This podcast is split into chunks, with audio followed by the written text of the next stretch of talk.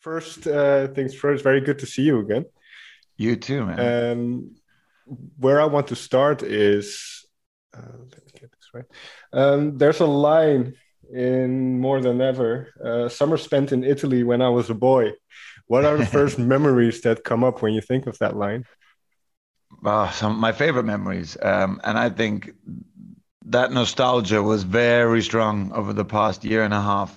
Being um, locked down, quite mm. literally, mm. locked in and locked down. Um, it really made me reevaluate so many things of which I was so fortunate of as a kid. I think very much that was a result of seeing my own kids not being able to have that last summer.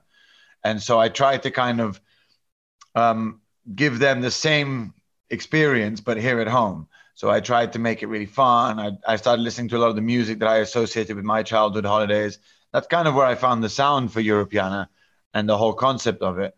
But um, that lyric was important for me to.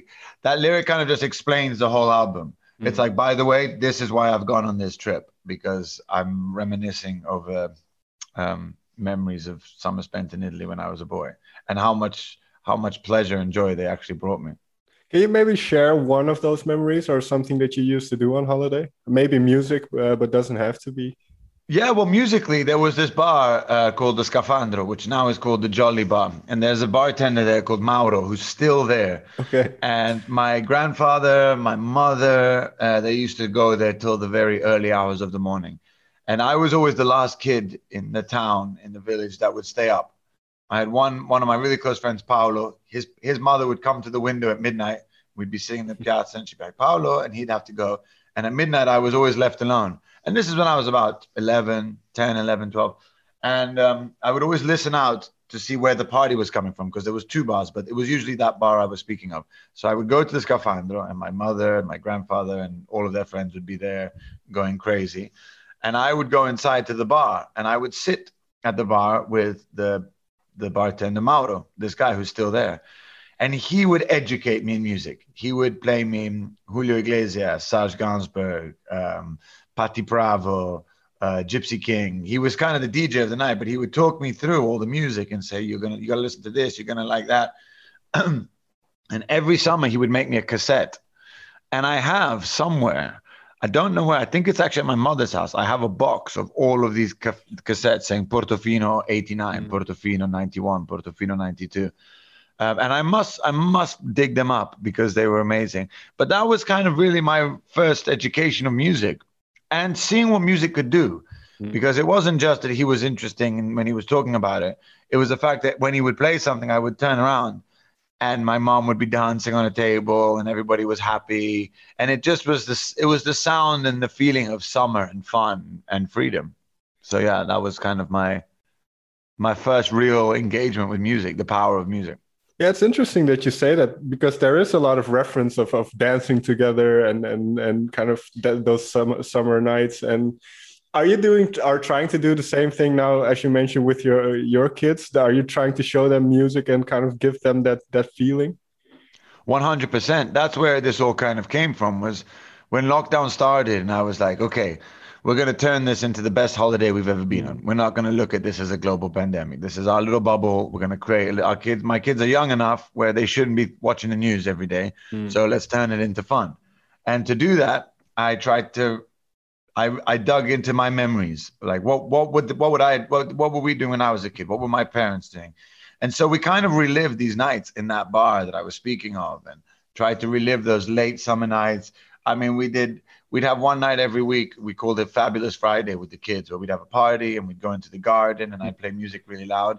And most of the music that I was playing was what I would call Europiana. It was, you know, Daft Punk, Phoenix, and then Julio Iglesias, Giorgio Moroder, Boney M, ABBA. It was all these fun stuff that I only usually listen to on in summer holidays. Um, but I was like, why do we only listen to this music on the holidays? We should always listen to this. This is fun. So that yeah. was kind of the inspiration yeah for me gypsy king uh, gypsy kings never fails to to put me in a good mood so i put it on totally. year round um, It's that classic. It's that classic um, album that if you say to somebody at a party, "Put on Gypsy King," they go, "No." But if you put it on, mm. everybody gets up. Everybody. It never. It's, it's just I, I, don't know. It, it, it reaches you in a way, like you said. Those summer nights it reminds you of those uh, totally. times and stuff. But part of kind of uh, reflecting this year is uh, a lot of people were for forced to reflect, but also about kind of what they've been busy with, and now your the way I see it, and we've spoken before, but the the way I see it, your uh, career has been on a slow upward tra uh, trajectory. And there was a point I, I, remember that you talked about. Well, you weren't sure about staying in the music business, and then now having a second number one album, uh, that transition and kind of that path that you followed, what what does that make you feel?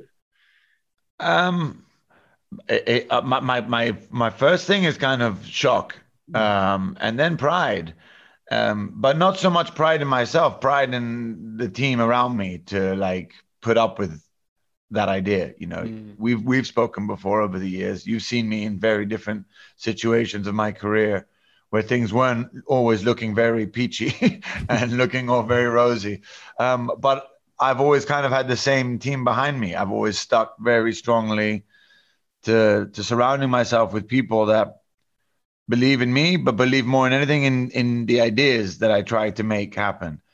And there was a time where I wasn't giving them enough ideas. And it was only when I started really putting a lot of thought into why I was doing this, not just the songs, not just the singing, but like the whole purpose of this. What's the what's the reason behind making a record? What's the reason behind dedicating the next two years of our lives to try and make an album that people listen to? Why are we doing this? Um, I started really coming up with those plans and those answers about five years ago. And that's when my career really changed. When it wasn't just about thinking about writing a song or how am I going to sing it or what's it going to sound like, but it was like, why am I doing this? And why should I ask people to come on the journey with me? So since learning how to do that, we have experienced, like you just said, two number ones, which is crazy. Um, and, you know, we've done that without hit singles. We've done that without the, with doing it in a way that nobody else does it, which I don't think is good, or and I don't think it's bad. I just am very proud that it's different. We've done it our way, and there are so many things I can sit here and criticize and say that we have to improve and that we're not getting right. But there are so many things that we're doing that nobody else thought about doing, and that's something that does fill me with pride. Yeah, one thing that I found very interesting, I, I, think it was something you said in an interview for Abbey Road, where you said kind of the family is constantly growing, talking about the people around you. Um, and is that a question of kind of like you said five years ago, letting opening yourself up to that, or is that also kind of the is that does that coincide with the success in a way, in, in that you are able to do a lot more? It's 100. You can calculate my success literally with somebody always joining the team. Mm. It's like it, it's the, the stronger my team gets, the more we go up, and that's something I learned quite early on. That on my own, there's only so far I can go, and I can actually. One thing that happened was, I found out that I'm okay with failure. I, I have no problem failing, but if somebody else that I've given responsibility fails, that that that becomes a problem. That's my responsibility to not allow that to happen. So I've surrounded myself with people that I know will always surprise me, will always bring something more to the table than I could ever think about. I don't surround myself with people that think like I think at all. Actually, I surround myself with people that think I'm an idiot, that think I'm nuts. Um, but they some for some reason listen to what I have to say, and then they surprise me with what they do with with that. Um, so you can totally, you could map it out. Um, I could literally map out with every album somebody else joining on, somebody taking me that step higher and making it bigger and better, and and not necessarily in the terms of like success, financial or charts, in the sense that like what we are building makes us much more um, self-sufficient. Mm. We're not depending on anything. You know, labels will come and go, um, but we will always have a unit that that can make the music and make the lifestyle that we want to live. With, with all of that in mind, then, because obviously last year was a, or the last two years were were a bit weird, um, to say the least, and and so I can, I can imagine that the whole songwriting approach is different than it had been before. So, what was your approach, so to say, and how did the the sound of the album started to form? Like you mentioned, you had those inspirations, but then also kind of once it becomes more tangible, how how does how did that uh, process go? Uh, the main change was the piano. Um, I bought myself a piano. The whole song is written on piano. Um, I didn't touch the guitar for this album, so that's. I was a conscious decision. It was a challenge. Um, I also didn't want to make the same record that I've made in the past. And I had got to a point with the guitar. I'll go back to it, I'm sure, but I'd gotten to a point where the guitar was empty. There was nothing in it. I had used everything in the guitar, if you know what I mean. Sure. So I, I decided to start digging somewhere else. And I very luck, fortunately, um, treated myself to a very beautiful Bechstein piano um, just at, after the success of the last record. That was my like gift to myself at the end of the year. Uh, it's the most sort of uh, fancy thing I've ever bought for, for myself in my life. Um, and uh, I decided when lockdown happened, I better learn how to play this thing because I don't really know how to play. I still don't really know how to play it, but I've gotten better. I can definitely say I've gotten better because I've literally lived here for the last year and a half on this seat in this room, um, which is what's made it quite emotional because um, you can quite literally map out the last year and a half, whether it be on my social media or whatever. And I've been sat right here for the mm-hmm. last year and a half. Um, it's been, you know, people, our fans saw me almost every day at one point because I was singing covers to them, trying to sort of lift morale and and stay and keep my own sanity. Um, so to be able to sort of have written a whole album here, and now you know the other day to thank everybody from this spot, that was quite a trip, even for me, because never in my career have I been able to quite literally visualize, like trace back the whole year, right. um, so much as this year because I've been static, you know, because it's been in one place. So it's been quite mad to sort of have this experience. It's quite surreal, if I'm totally honest. Because usually you're out there working, you're touring, you see it grow, you see it build, you're doing promo, you do a radio, you do a TV, you think, oh, this might be happening. Something's happening here. That hasn't been the case for me. Right. It's kind of all been done from my living room. Um, so that's been pretty nuts. That's been a very unique experience. And I'm so um, overwhelmed, great in a, in a grateful manner to have experienced that because I really think that's a once in a lifetime experience. You know, having a successful record is one thing, going on a successful campaign is another. But having it in a time of COVID and lockdown in this mad world, experience like this is something I'm going to be telling my grandchildren about for sure. Yeah, because I can imagine. Did it unlock uh, a new side to your creativity? Because you had all of a sudden all this time all this uh, mental space to to work on the album creative space and then also you had a kind of somewhat structured home life i would suppose which you i, I guess don't have uh, normally when you're touring and stuff so. Yeah totally. Uh, it was also i had more energy mm. which is and i think you can hear that in the songwriting. It's all very energetic. Um, it's very positive um, it's also looking really outwards. Mm. Even though, of course, the subject matters are usually, you know, I, I always say I have a pretty shit imagination. Unfortunately, most of the things I write about have happened.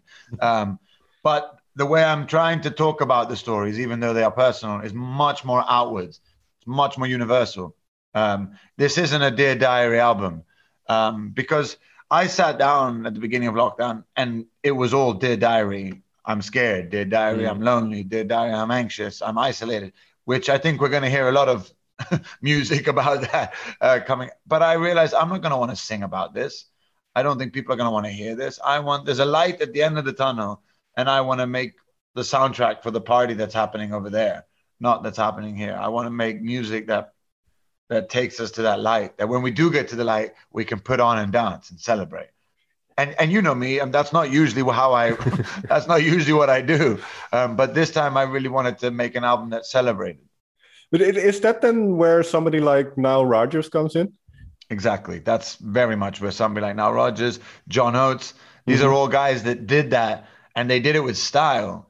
They gave us music to celebrate, quite literally, chic, quite, uh, but um, but they did it. But it's it's uh, not to use another pun. It's chic. It's actually really elegant. It's got mm. class. It's got style, um, and that's why those two guys were so important. Gizmo Varillas, another guy I worked with, um, an amazing Spanish musician. He does the same thing. He makes amazingly fun, tropical, celebratory, sense of occasion music, but he does it with style. And um, yeah, I needed help to do this because it was my first time venturing into that world. Um, and I was very lucky that I literally got, you know, the best in the business to come and help to teach me how to make a feel good album. Yeah, no, like uh, like we mentioned before, uh, combine that with the influences that you mentioned from your youth and kind of the, those those late '80s, early '90s kind of sounds. That it, it does. Um, well, the, what I like about the albums, like you said, you never make the same album. I mean, last album was quite different than this one and the uh, yeah. the, the one before. So, how do you see that that um, expansion of your your uh, musical palette? I'm already thinking of the next one. Okay. I'm totally honest. I'm not going to give anything away, but the minute this sort of came out, I was like, okay, my brain sort of went next. What's the next? What's the next step? I like to look at them like films. Um, mm. I really love the album. I know people say it's a dinosaur, it's a dying thing. I don't think it ever will be. You know, people said that about books, people said that about film. I think there's always going to be space for it. It's not what it was. No, no, there's no debating that. Um, we live in a very singles based world right now. Single, single, single, song, song, song. 60,000 singles are uploaded to Spotify every day. I mean, that's, yeah, that's insane. Um, so I don't, I, my head can't comprehend that. But when it comes to albums, I just want to, I like thinking about a body of work. I like thinking about something that is a story that is bigger than just the song um, as much as I love the song, I love a song that has a place within an album. Mm. Um, and it was actually Nile Rodgers who said to me, you know, the single is like a trailer to the to the film, and the single is what gets people in. But then you hope that they come and watch the film. You hope they listen to the album, especially albums like this, which are concept albums. I mean, in an ideal world, I want people to listen to it from the beginning and the end. Every mm. song is in that order for a reason. It's not just random. Um, so I think um, I've got I definitely uh, one more of those I'd really like to do. Then I don't know, but I, I, I I'm already thinking of the concept for the next record, and I do think about it visually, like mm. where where it'll be recorded, how it'll be recorded, all that stuff. I think matters. Um, it doesn't. It matters to me. You mentioned where it has been recorded. Now, was Abbey Road always kind of the thing that you had in mind, or was that something that that just came uh, on your path? It, no, it wasn't actually. I, I at first, when the whole concept of Europiana um, this started, I found this amazing chateau in Provence, in France, that was spectacular, and we were going to go there for two weeks. Um, and I think some people were going to even bring their families. It was going to be a whole like experience, and it was going to be really Europiana, you know, mm. in the middle of France. um, but then the world went into lockdown and then we started to think about what to do. Um, I was kind of asked to, I was pushed quite a bit to do it virtually because there was sort of, you know, deadlines and things like that. And I really insisted about not doing that because with an album like this, it would have become really pastiche. Had we done it, had we done it like this, you know, like we're talking, it would have been me telling my bass player, listen to this track. I want it to be something like that. And then he would have done that. Like, do you know what I mean? It would, it would have sure. become quite um, imitating rather than perpetuating, which is what we ended up doing, which I'm really happy about.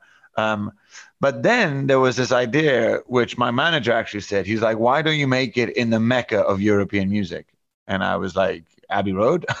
and he went, yeah, Abbey Road. That is, you know, when it comes to European music, that's the, that's, that's the freaking, you know, that's the heart. Um, and I thought that that would never be possible. I thought it'd be too expensive.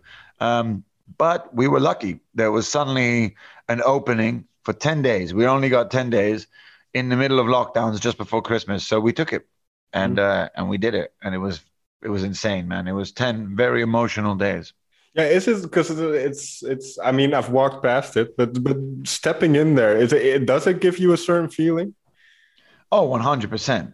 I mean, the corridors and all that are new and modern and that's changed and it's a proper running business.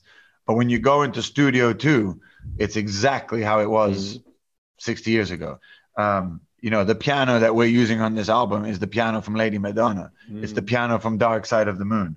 Um, it's called, she's called Lady Mills because it was this piano that used to belong to this pub singer. called Mrs. Mills. Sorry, not Lady Mills. no, that's Lady Madonna. Mrs. Mills was this very famous sort of 30s, I think, sort of, I guess you'd call it like pub, East London pub singer. Um, but she was very famous in the 30s. And she left this beautiful upright Steinway at Abbey Road. And when she died, they named the piano Mrs. Mills. And that's the piano, like I said, on on all Beatles records, most Beatles records, and some of Pink Floyd, and many others. I mean, the keys, the keys in the middle are completely worn out. Um, and it's amazing. You know, you've got these incredible microphones and uh, incredible organs, the walls. You know, you walk into the room, and that's that's what I've learned. You know, like taking a bunch of musicians and putting them into this room. They all turn into the 12 year old version of themselves. They all like I don't have to tell them play good. You know, when you put a musician in Abbey Road, you don't have to give them a pep talk. They're gonna play the best they've ever played because in their mind they're John Lennon, they're Paul McCartney, they're Roger. They they go there. They're they're they're standing in the shadows of giants. So everybody shows up. It's like playing football at Wembley. You know what mm. I mean? It's a it's a different level. Yeah, I think that the, the history of that place is magical. Uh, definitely. Um, well, for uh, singing to strangers, you were in Ennio Morricone's uh, studio now, Abbey Road. So where do you go from here? Well, I have an idea. Uh, there's two studios. Like I said, I won't give too much away, but enough. I have a, I have an idea. It kind of very much depends on what this album does. Um, but I think it'll be. I think when when I go to where I'm going to go, I don't think it'll make people go, "Huh?" I think it'll be like, "Oh yeah, of course." That that was the next step. I think it's pretty obvious what the next step is.